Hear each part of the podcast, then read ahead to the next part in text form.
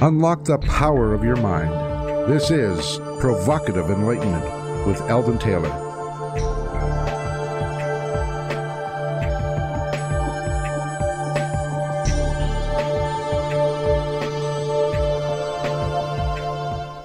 Welcome and thank you for joining us today. The next hour is devoted to learning something more, not just about the world of shoes and ships and sealing wax, but about how, what, and why we believe as we do. A time for the open minded and a time for those willing to question what they think they know or what they may believe.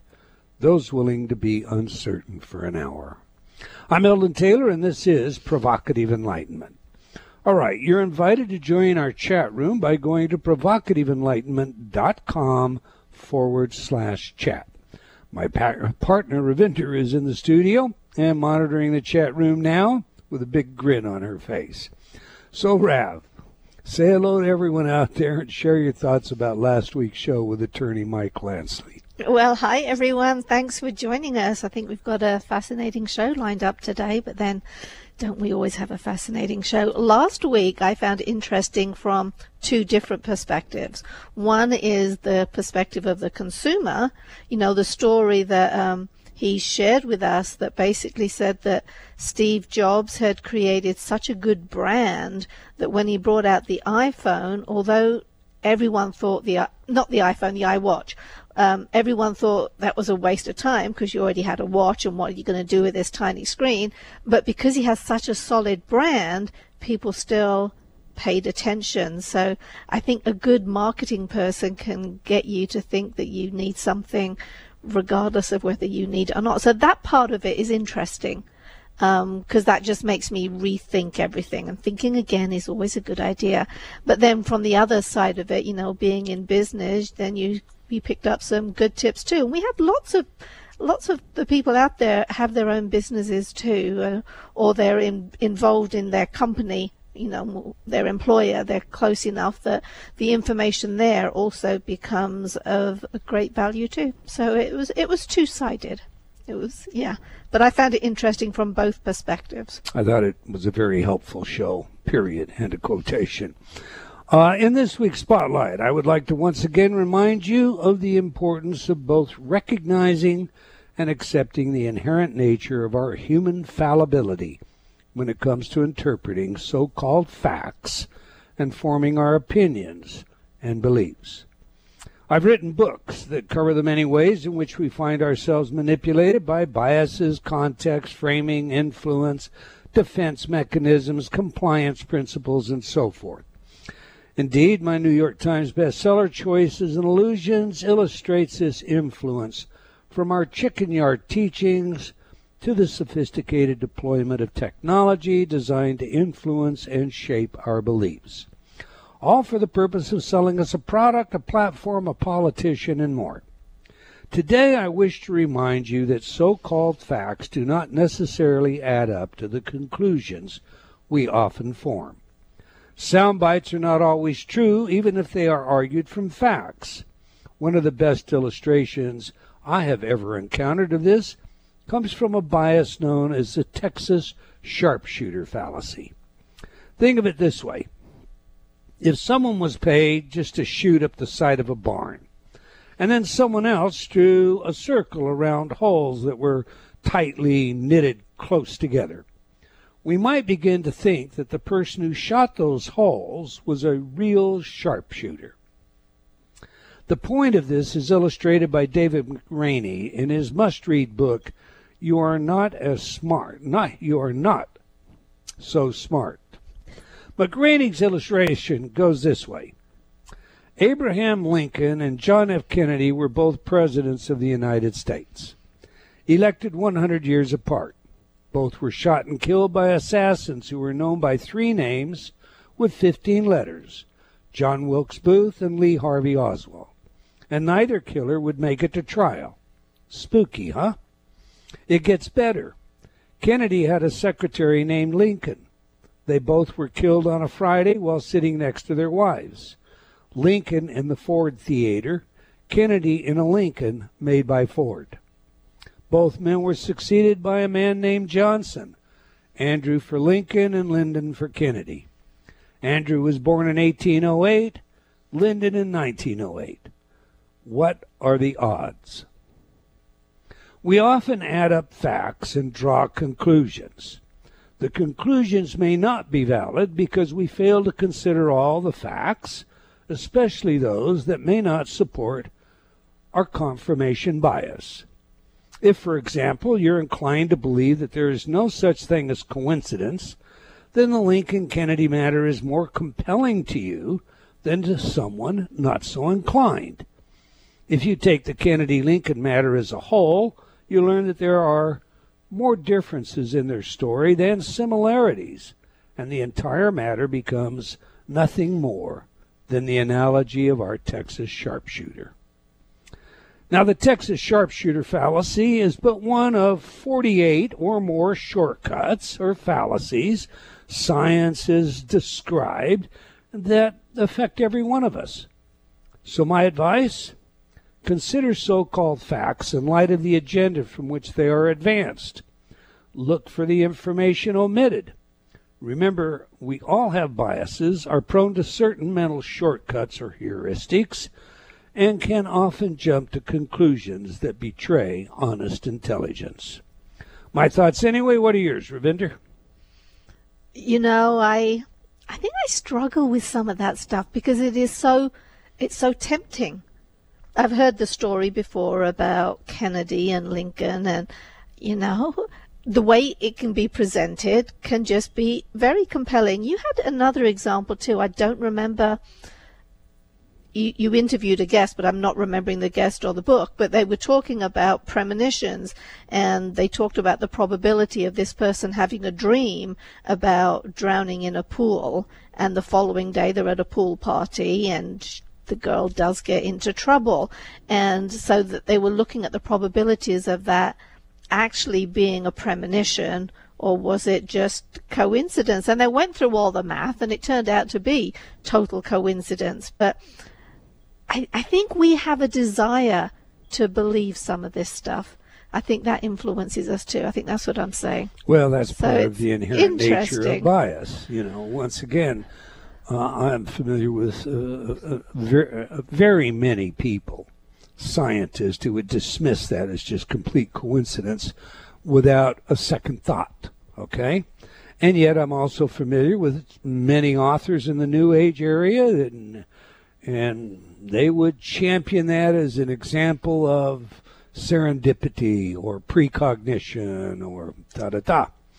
So, again, you know, we all have these biases. These biases influence us in, in, in many, many ways, and they're, they're, they're intentionally manipulated. Our guest today has written a wonderful book, and, and we'll get into that. But when you, when you read his book, packed with examples, you see how easy it is to move the public one way or another in their belief systems and of course their consumption practices, and that's consumption of information just as much as it is of a product. All right. Every week I read some of your letters as our way of involving you while paying respect to the very important role you play in making this show successful. Last week's show featured Michael Lasky, as we mentioned at the top, and we discussed his book, The Good Brand. Beth wrote, That was a really interesting interview. I just started my own company. It is very small, but who knows? Maybe one day it will be worth something. Alan wrote, I, for one, am going to buy his book. Thanks for another truly informative show. Julie wrote, I can't get enough of provocative enlightenment. Your shows are always fresh and enlightening and cover a variety of subjects that everyone is interested in. Thanks for doing what you do. Well, thank you, Julie.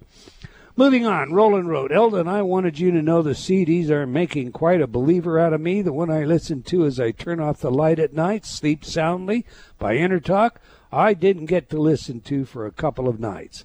I had been sleeping great until then. Last night, I got to use the CD and slept like a baby. You the man. You've no idea of the gratitude for what you have done. Well, thank you very much, Roland. I happen to know this person and I know how long he has had a sleeping issue, so I'm thrilled for him.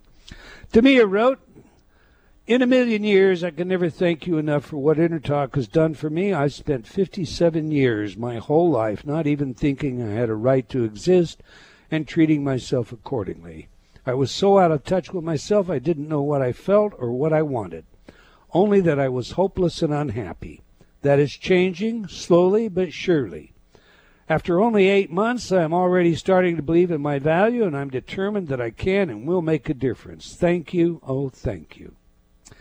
And this one came over the phone.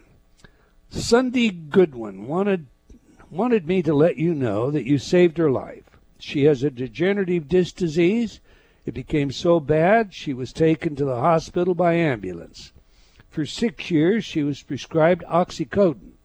Then all of a sudden her doctor was told he could not prescribe it any more. Her doctor had to get special permission to prescribe her enough to taper off the meds she was told to use medical marijuana instead.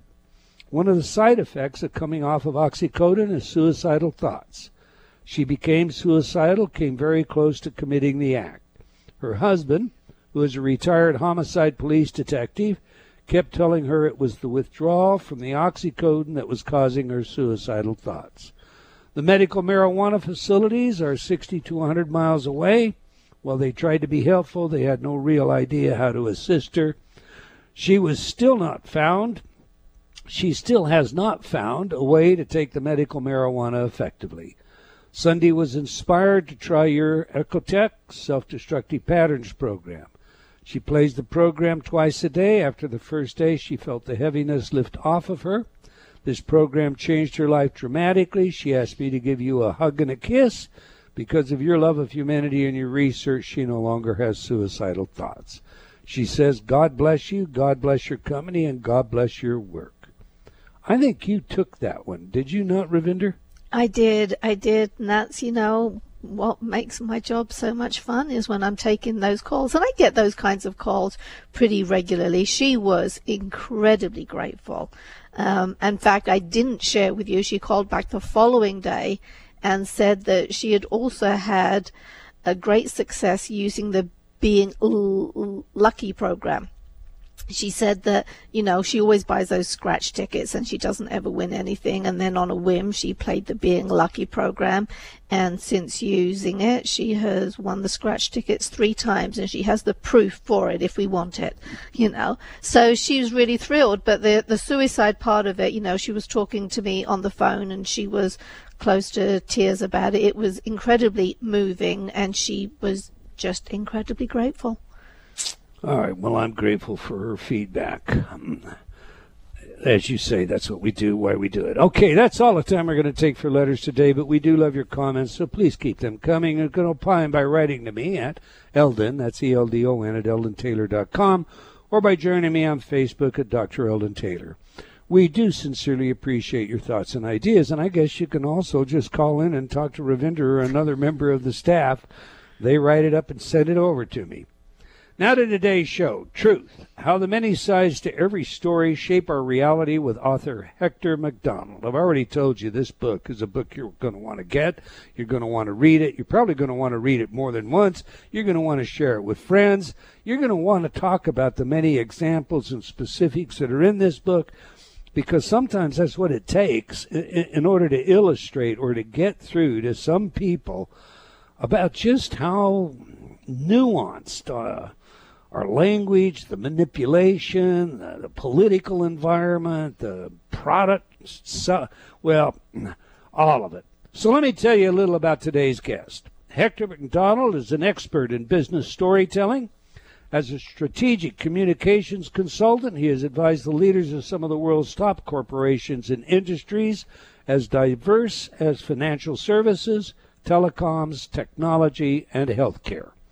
He has spent much of his career exploring the ways that two completely true statements about the same thing can give wildly different impressions to the people listening. For instance, the internet can be described as a tool to disseminate knowledge or a system that spreads misinformation and hatred. Both statements are true, but they would paint radically different pictures for a cyber novice. Hector is a graduate of Oxford University, so on that, let's get him in here. Welcome to Provocative Enlightenment, Mr. Hector MacDonald. Thank you, Eldon. It's great to be here. Our pleasure. I, I truly did enjoy reading your book, and I think I've, you know, I've read most of them in this genre, but mm, you, you provide some clarity and you do so for a mass audience such that I can't recommend it too highly. But Hector, we like to know three things on this show. Who is the messenger? What is the message? And of course, how do we use it? To that end, what are you passionate about? And how did you become an expert on truth? Those are three good questions to start with. Um, what am I passionate about? Well, in a professional sense, I guess I'm passionate about clarity in the message because my work is in, in providing communication support to all kinds of businesses, as you said. And one of the things you see in most businesses, even the, the biggest, grandest um, corporations in the world, is that they're often very poor at explaining themselves, even to their own people. So what I try to do is is bring that clarity and often brevity to you know to the key messages that these businesses need to get out there to their own people and to their stakeholders in the wider world. Um, beyond that, I'm passionate about all kinds of things from wildlife to photography to opera to Africa, where I grew up. Um, you can you can ask me anything about any of those things you like, um, but you probably want to stick on the subject of truth. Um, probably. truth. This this came this this the idea for this book, the sort of the imperative for this book came out of the work I was doing, um, particularly in creating narratives for businesses like Pfizer and DuPont Barclays, um, even the, the Bank of England, um, where for some years I've been helping these organizations explain themselves by using storytelling, by using narrative formats to get across where businesses are starting and where they're trying to get to. And it came clear to me that, you know, these fund, fantastically complex organizations, there's hundreds of thousands of things you could say about them. And indeed, when I interviewed their, their leading executives, they did say thousands and thousands of things about what was going on in the business. And it was my job to distill all that down to maybe 30 sentences to capture everything about the, the present and future of that organization. And, and it occurred to me that that gave me kind of tremendous power to, to, to take the story in a particular direction by leaving out most of the things I'd heard and cherry picking, if you like, the things that I felt would give the strongest sense of where this business is trying to get to. And that, of course, made me think, well, okay, I'm trying to do this constructively and ethically, but of course, smart communicators can use the same techniques do all kinds of things to, to pull the wool over people's eyes, to mislead us. And of course, we see this in politics, in marketing, in campaigning, in all forms of life. And that's really what got me just obsessed with the subject of how do people use truthful statements to mislead us or at least to give us a very selective impression of reality. Yeah. Uh, we'll get into that in some spe- specificity before we're through with the show. But you heard today's spotlight, Hector. What have I got wrong? Oh, I think you're you're you're spot on with the spotlight. I mean, I, I was very interested, um, you know, reading a little bit about you beforehand about uh, you know your your interests in in in changing people's beliefs, and of course that's partly tied to to facts, but of course many of the things that, that we care about and, and, and concern us most strongly are, if you like, non-provable beliefs. And I, I, I think, you know, your focus on how we internalize facts and how we then interpret them and how perhaps other people's ways of communicating those facts to us can shape the way that we receive and, and understand those facts is is the real key here. And we see this so much in the political discourse of both the United States around around Trump's election and around Brexit in, in the UK, um, not to mention the wave of populism that's running through Europe at the moment. Um, that I, I, I, think it's a really critical issue that all of us, you know, uh, uh, of any interest of, of, of, of, the political situation, with any interest in the way our society is going, we need to take this stuff very seriously. Okay, let's let's talk about your book. In your book, you state that truth can be used to lie. Now, for most people, that's that you know that's an oxymoronic kind of a statement. Um, unpack that for us. Provide an example or two for our audience as you do in your book, please. Sure. So, so perhaps one of the simplest examples comes from um, Colgate, Colgate toothpaste, which I, I, think all your listeners will be familiar with. Uh, in the UK, certainly, they've been running for many years a series of advertisements, um, commercials on TV and on billboards, saying um, it, more than 80% of dentists recommend Colgate toothpaste. Now, this is a true statement that they derive from, as you would imagine, a, a well a well crafted survey, scientifically conducted. Um, but you might think that the question they asked in that survey was ringing up dentists and saying, which brand of toothpaste would you recommend? And that isn't the question that they asked. The question they asked was, which brands, plural, would you recommend? In other words, mm-hmm. they were inviting dentists to name a whole lot of brands of toothpaste that they thought were acceptable and that they were happy to have their, you know, their, their customers, their patients use. So, of course, most dentists named a whole bunch of different um, toothpastes. But Colgate ignored all of the other toothpastes that were, were named and just said, well, look, you know, eight out of 10 dentists have named us among all those other toothpastes. So, so we can run these adverts, which they did for many years, saying that more than 80% of dentists recommend tooth, uh, Colgate toothpaste. Now, that is a true statement, but the Advertising Standards Authority in the UK recently banned Colgate from using this advertisement claim anymore because they saw that it was so misleading. It gave people completely the wrong impression of the of the survey that had been done, and gave people completely the wrong impression of what dentists actually thought of Colgate. You know, one of the things that I think, I mean, that's a wonderful story and a perfect example of the question I asked. But one of the things that I think people often miss here is the influence that that campaign, that kind of statement can have, not just on the consumer, but in this instance, just Colgate on dentist. I, you know, I was talking to a friend of mine who is a dentist. I was telling him about your book. He has the same kind of interest in that general area I do. And he said, I recommend Colgate, but I thought dentist recommended Colgate. So what do you think about the influence of how this kind of information impacts society as well as the professionals who are supposedly being the ones that are recommending who want to join their peer group and recommend it as well? Well, I think that's exactly right. We we often think well the, the damage done is just the direct misinformation, the direct misleading that's that's taken place in the moment. But of course, we build up through misleading one person, we build up a whole network of, of misinformation that's spreading around the world, drawing from that. And I think, you know, I, I actually use Colgate all the time, and I think I do that because I grew up as a kid with these adverts, and I, it's it's so deeply embedded in me that even though I know that was essentially a lie, um, I still use the stuff. But I guess I, what I'd say is, you know, that's just a kind of metaphor, if you like, for much more serious issues. So in the book, I talk about, I go back to 2002 and George W. Bush's speech uh, that he made in Cincinnati, where mm-hmm. he linked Iraq and Al Qaeda. Um, and this, of course, was a few months after Al Qaeda attacked um, the World Trade Center on 9 11. And it right. was a few months before uh, the United States, along with the UK and various other nations, went to war and invaded Iraq. So this was a critical speech, basically justifying, making the case for war.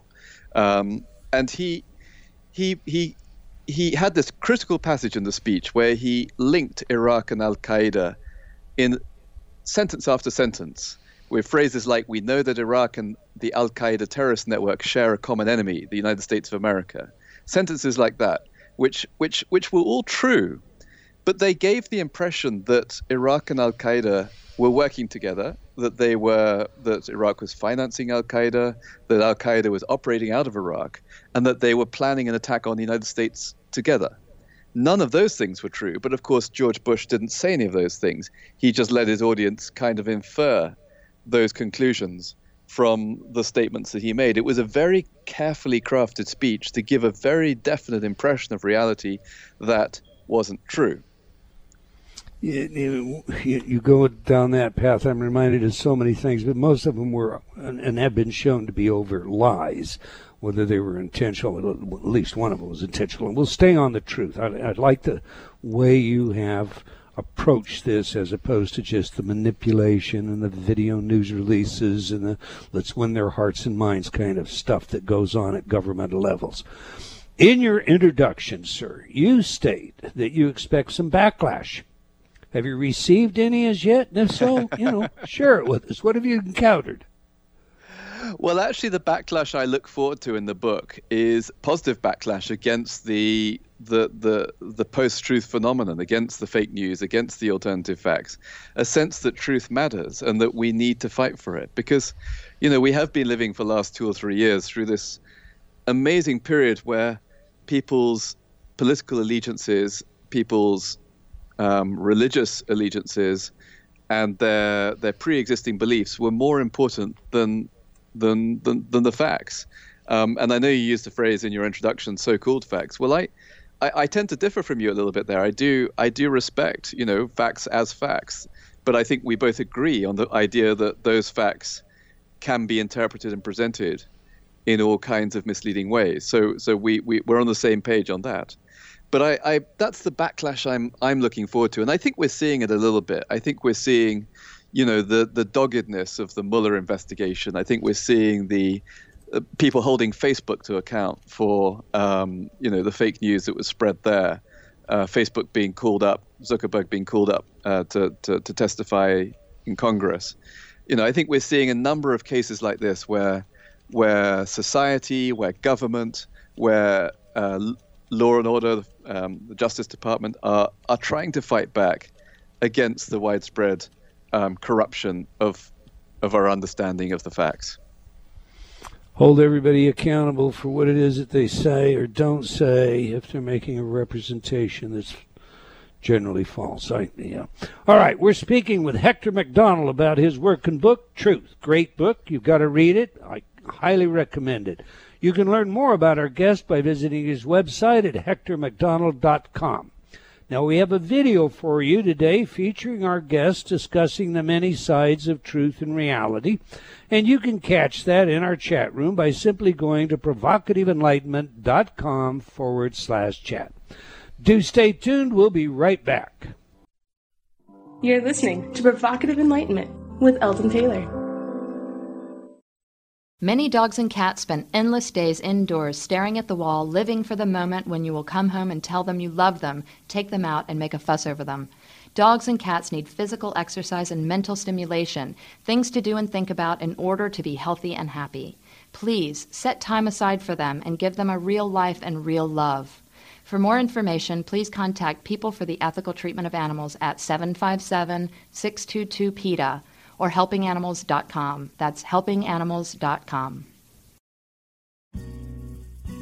Change has never been easier. Whether you wish to lose weight, stop smoking, build better relationships, become creative, enjoy ultra prosperity, or simply relax and promote self healing, InnerTalk has been repeatedly demonstrated effective in the most rigorous of scientific studies. Our customers love InnerTalk. Sean wrote, I have struggled with bulimia for over 30 years and have never been able to lose weight without restoring to it until I used InnerTalk. Vicky wrote, My hubby has been using the Stop Snoring CD and already his dangerous and raucous snoring levels have stopped. Celeste wrote, I recently graduated from Taft Law School with honors. I'm writing to tell you how much your InnerTalk CD, Excel in Exams, has helped me. With over 300 titles to choose from, there is something for everyone. Check it out today by going to innertalk.com. People everywhere are getting to know Earthly Suds Company, the small batch soap artisans on the coast of Maine. Jennifer Rowland, you founded Earthly Suds 13 years ago what makes your soap different and better than soap from a grocery store? Okay, so our soaps are made of natural ingredients like olive oil, coconut oil, and shea butter, just to name a few. Unlike commercially made soaps, ours don't contain any waxes, detergents, parabens, or sodium lauryl sulfates. The earthlysuds.com soaps are beautiful to look at, too. What are some of your most popular? Our goat milk bars called Island Sunrise and Raspberry and Cream are two of the favorites for the ladies while Northern Woods is probably our most popular one for men. So, how easy is it to order on earthlysuds.com? It's very easy. Just visit our website, www.earthlysuds.com, and also like us on Facebook to keep up with our event schedule for craft shows we'll be attending. Visit now, earthlysuds.com, because good soap doesn't have to be boring. A silent battle has been raging for the territory of your mind. Like a virulent virus, the effects are spreading. In Gotcha, Eldon Taylor explores the 24 7 bombardment of information designed to manage your thinking. He demonstrates how new sound bites are championed into personal awareness, becoming memes of the culture. And this results in framing and reframing classical positions, causing adjustments to personal values and history itself. Your every decision process is being managed and manipulated. Gotcha exposes the arrival of the Orwellian age in full blown technicolor. In laying bare the current uses of the many sophisticated techniques, Eldon reveals what it is we need to do in order to avoid allowing others to puppet our thoughts. For details, go to eldontaylor.com backslash gotcha. The great courses cover a broad array of university level disciplines. The lectures in each course are either 30 or 45 minutes long. By listening for less than an hour a day, you can finish even the longest course in just weeks. Browse our catalog or website at thegreatcourses.com and imagine how much you could learn if you spent just 30 minutes a day for the next year in the best college classrooms in the world. The lecturers are university professors carefully selected by the Great Courses and its customers for intellectual distinction and teaching excellence. Hi, this is Bill Maher. I can find humor in almost anything, but one thing I never laugh about is cruelty to animals. If you don't get the joke either, write People for the Ethical Treatment of Animals, 501 Front Street, Norfolk, Virginia, 23510. Hi, I'm Peter Singer. Many people would like to help those in great need in developing countries, but they don't really know whether a donation will do good. They wonder if the money will get to the people who need it. Now you can find the best organizations by going to www.thelifeyoucansave.org and clicking on Where to Donate. The Life You Can Save doesn't take any money from the organizations it recommends. It's simply trying to do the best it can. Thank you.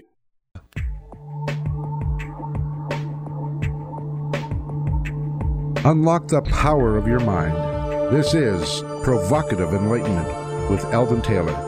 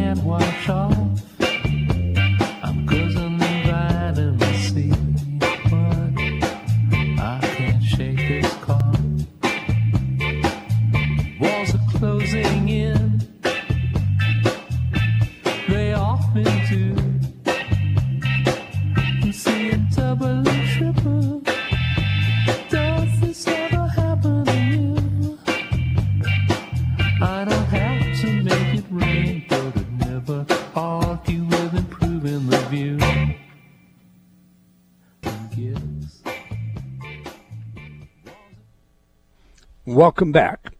If you just joined us, we're speaking with Hector Macdonald about his work and book, The Truth How the Many Sides to Every Story Shape Our Reality. A great read. I highly recommend it again. You can learn more about our guest by visiting his website at hectormacdonald.com. Okay, every week we ask our guests for their favorite music, music that has some real meaning to them. Music psychology is not just a hobby of mine, but it's a field of research with practical relevance in many areas, including intelligence, creativity, personality, and social behavior. So, Hector, you have chosen periodically double or triple, performed by Yo La Tengo. Tell us, why is this music important to you, and how does it inform us about who you are? Oh dear, that's a dangerous question. Um, I think I was I was just so so delighted to find a song that referenced Proust in the very first line. I just think that's wonderful.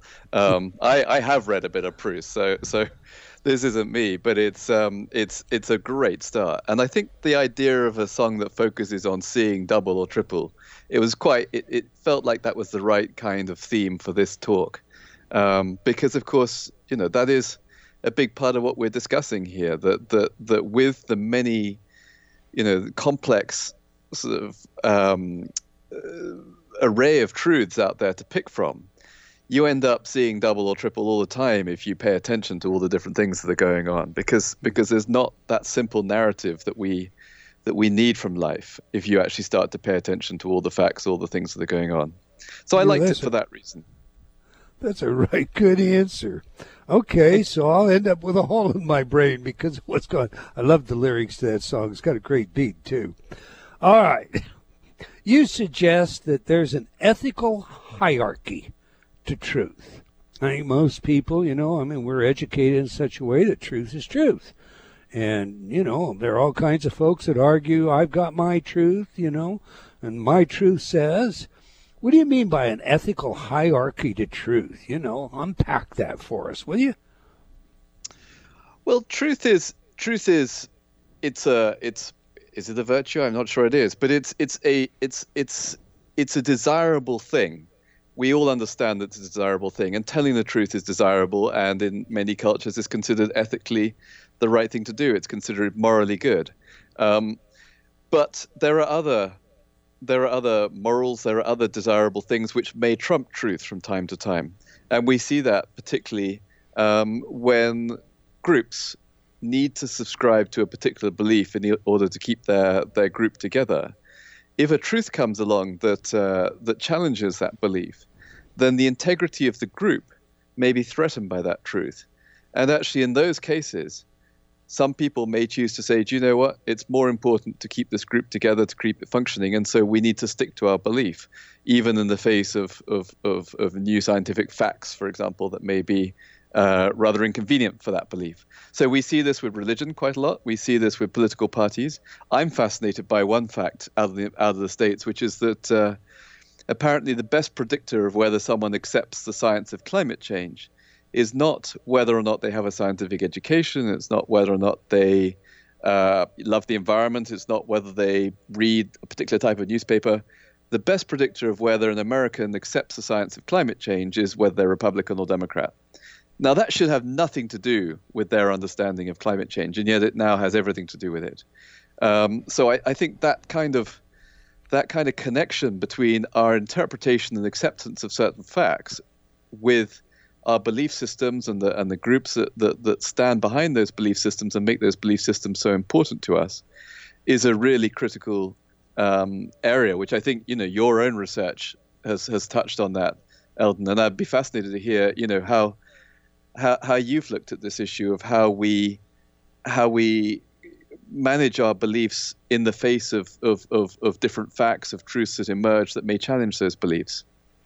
You know, I might even suggest to you, Hector, and I don't know, you, you, I'm not putting words in your mouth at all. Jumped I mean, get in there right away. But um, the reason you would have a Republican um, resist climate change is because we want to hear what we want to hear.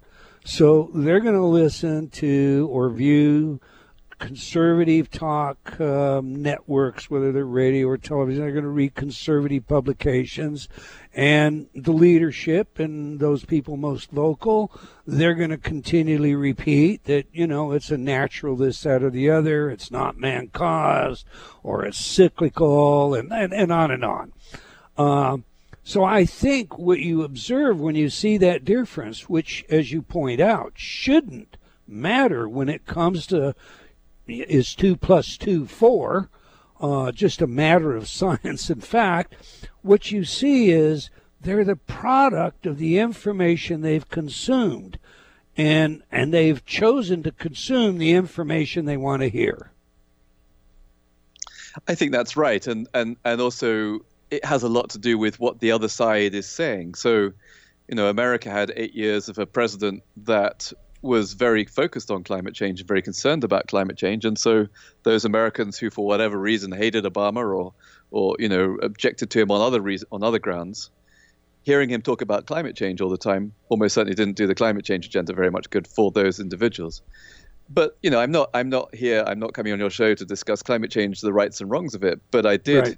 look at it in the book on uh, in the chapter on predictions to discuss quite how complex it is. So, you know, th those people who have accepted the science of climate change and and and, and are full, you know, climate change warriors won't like me very much for that either because I go into the, the complexities of, of our predictions about what's going to happen to the climate and show, you know, how it is a, a, a really uncertain science and and, No, and, and and no reputable scientist would claim they know exactly what, for example, cloud conditions are going to be in 50 years' time. But that's going to make all the difference in the world to whether or not temperatures go up. Right. No, no, and I agree with you, and I, I, I recall that from your book. Uh, what I meant, I guess, what I was intending to apply imply was uh, a Republican agenda at this particular point in time is to, you know, take a lot of these restrictions that have existed on environmental controls and, you know, open them up so that there's uh, opportunity, and I'll put that word in quotation marks for the economy to grow. So you have one president, and, and, and, and that's the agenda side of it. And so to me, I'm always suspect of of what's the agenda behind the argument. But that leads me, and you know, I don't want to get away from your book. That leads me to what you define as competing truths, and I think that's that's important for us to understand, particularly where we are right now, because as you point out, the climate issue is is very complicated, and both sides can take truths and form an argument, but the truths are competing truths. Flesh, I mean, flesh out for us what you mean by competing truths. Absolutely. So, so this comes back to where we began, really, which is this idea that, you know, a, a, a statement like more than 80% of dentists recommend Colgate is a truth, but a competing truth is that most dentists recommend a whole bunch of different toothpaste and they don't have any particular preference for Colgate. Now, those are two true statements, but they compete with each other in the sense that the impression they give is contradictory.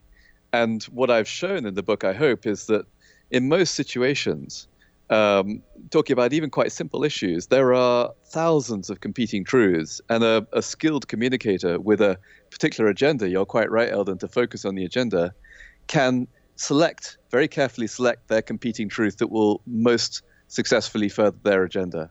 And that agenda may be positive and constructive. So I like to think that the work I do in business communications is about helping companies, you know, get their employees more engaged, more interested in the work, um, help them align a business to be more successful. Um, but that's, you know, so I think that's a constructive and ethical agenda. But of course, uh, a politician who's trying to um, persuade all of the, Hung- the Hungarians, for example, to, to hate immigrants, which is what's going on in Hungarian government at the moment, by putting billboards up saying very selective truths about Hungary, about uh, you know the the refugees passing through Hungary, um, is is is a really quite negative thing, and and and can be considered fairly barbaric. So you know we, we we all have our own agenda. There's nothing wrong with having your own agenda, but the question is, are you ethically selecting um, competing truths that give at least a fair representation of reality rather than a very distorted one? There we go. That's you know that to me is that's exactly what I took out of your book by the meaning of an ethical hierarchy to the truths. And you have these competing truths. Can you set aside your personal agenda and tell the whole story, uh, so that people will make up their mind, or at least, at the very least, don't cherry pick the truths that you're going to set out there and uh, utilize those to win some point or argument that is uh, purely selfish and not in the best interest of, of humanity. Um, again, it's a great book. I loved your book. I found it inspiring. I found it easy to read. I find it hard to put down. So, we recently did a show, uh, Hector, on intellectual humility. Uh, does using the right truth have anything to do with intellectual humility? That's a really interesting question. I, I'd like to go back and listen to that show because it's it's so so. One thing I as I get older, I I find that I'm more and more concerned about the stuff I don't know than the stuff I do, and I guess that's that is a form of intellectual humility that perhaps I'm Yes. growing into. Um, and of course that reflects this multitude of truths out there, which you know we're only sort of scraping the surface of. I sort of am starting to see knowledge and, and understanding of the world like a kind of massive dark cathedral, and here I am with a little flashlight, you know, in some in, in some corner of that cathedral, and my flashlight is is illuminating a few objects here and a few objects there, and if I'm lucky, the light will linger long enough that I remember some of that stuff. But there's a whole cathedral beyond of, of all kinds of stuff I don't know. Um, all those you know truths out there that could put a completely different understanding and spin on on on my perception of the world. So perhaps that's a, a form of intellectual humi- uh, humility, recognizing that you know that great dark cathedral out there that I that I haven't yet understood, um, but which which you know may completely change my perception of the way the world works. Yeah, um, Plato's cave. That's what your analogy just reminded me of. The shadows on the wall. All right, let's talk about mindsets. Um, you, you spend a good deal of time talking about mindsets in your book, and that's an important aspect for us all to understand, and the their flexibility at any given point in time. So, share with us your definition of what a mindset is, and then just how flexible are they? Well, so uh, different people have different, you know, different definitions as you'd expect of mindset, and there are practitioners in this business um, that that all kinds of people will will determine it in a different way. But my understanding of a mindset is it's the it's the the set of beliefs and understandings and and perhaps facts that you've assembled around a particular issue, um, and and they give you a sense of the world um, relevant to that particular issue. So.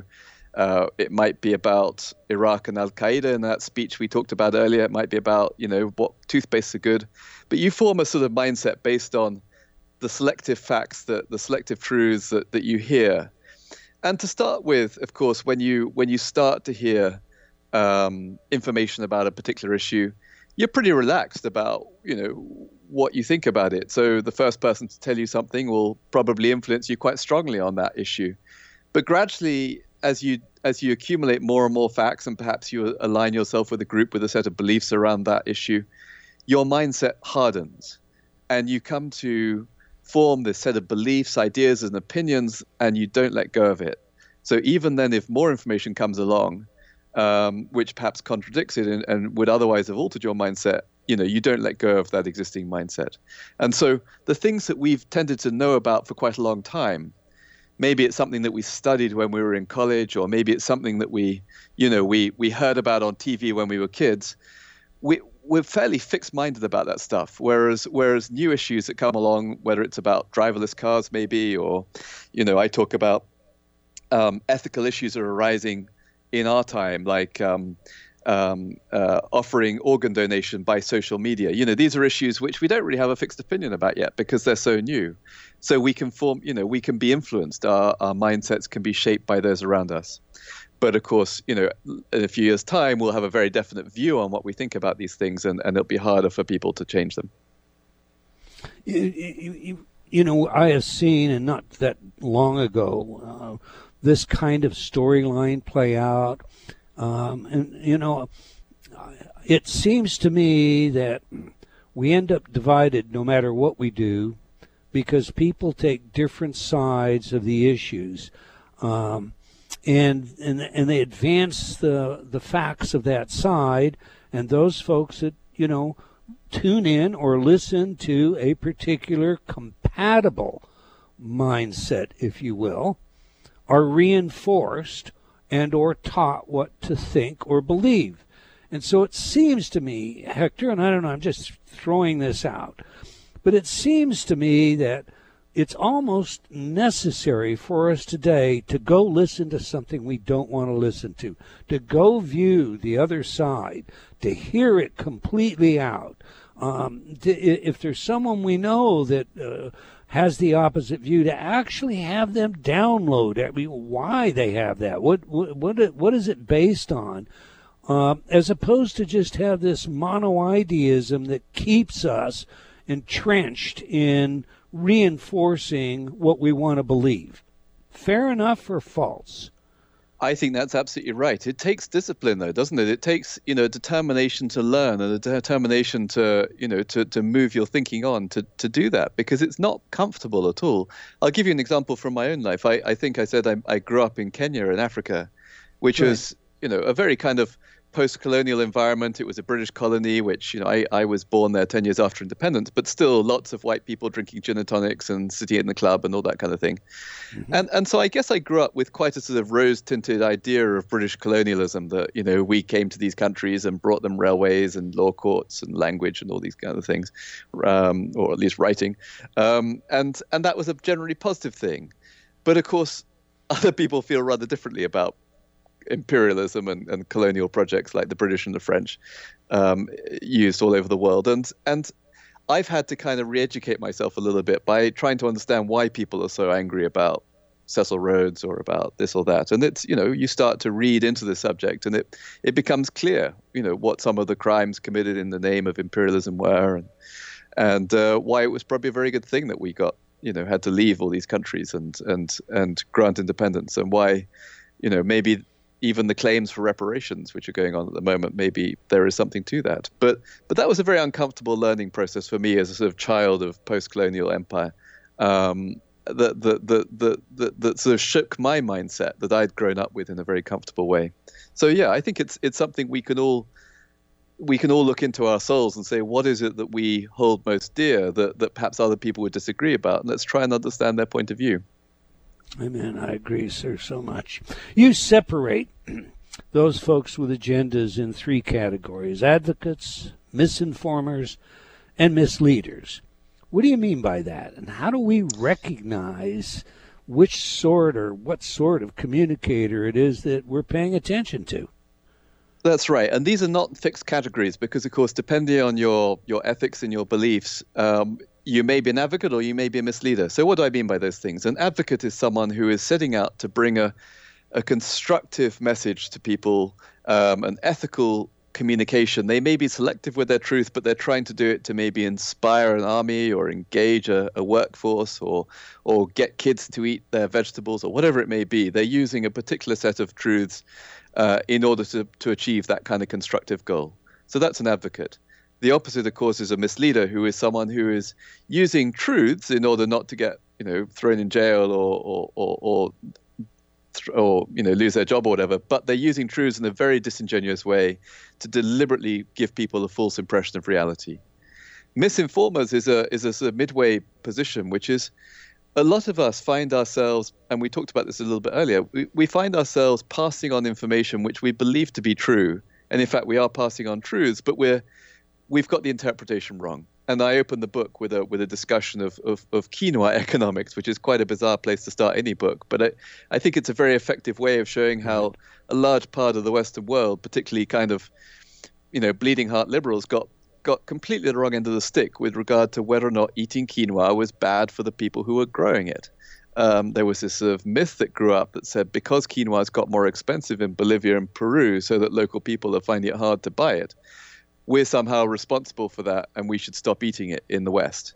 Now, of course, any econ- economist will tell you that's a really bad idea that, you know, we're sending valuable foreign exchange to these fairly poor communities, which they're using to buy other foods like chicken and, you know, beef or whatever it may be.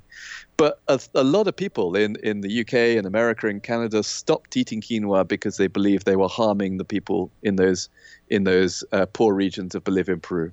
So those are that's what I mean by misinformers. People who are you know not trying to set out with a negative agenda to to mislead us, but they just get the end, wrong end of the stick and they end up leading people the wrong way by by putting out wrong information. That's actually a very powerful example and one I have shared on more than one occasion with people close to me. Aha. Yeah, I, I've got so many more questions with you. You know, I mean, uh, one of the things that I wanted to get to most specifically, I'm just going to leave dangling with our audience because in your book you say change what people want and you change the world. Now you're going to have to go get the book to understand how important that statement is.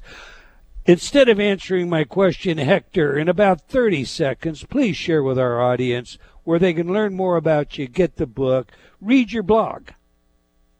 That's very kind, Eldon. I'm uh, the book should be available in all good bookstores in, in, in the US and elsewhere. Uh, obviously, online retailers as well. Truth, uh, How the Many Sides to Every Story Shape Our Reality by Hector Macdonald. And my website is hectormacdonald.com.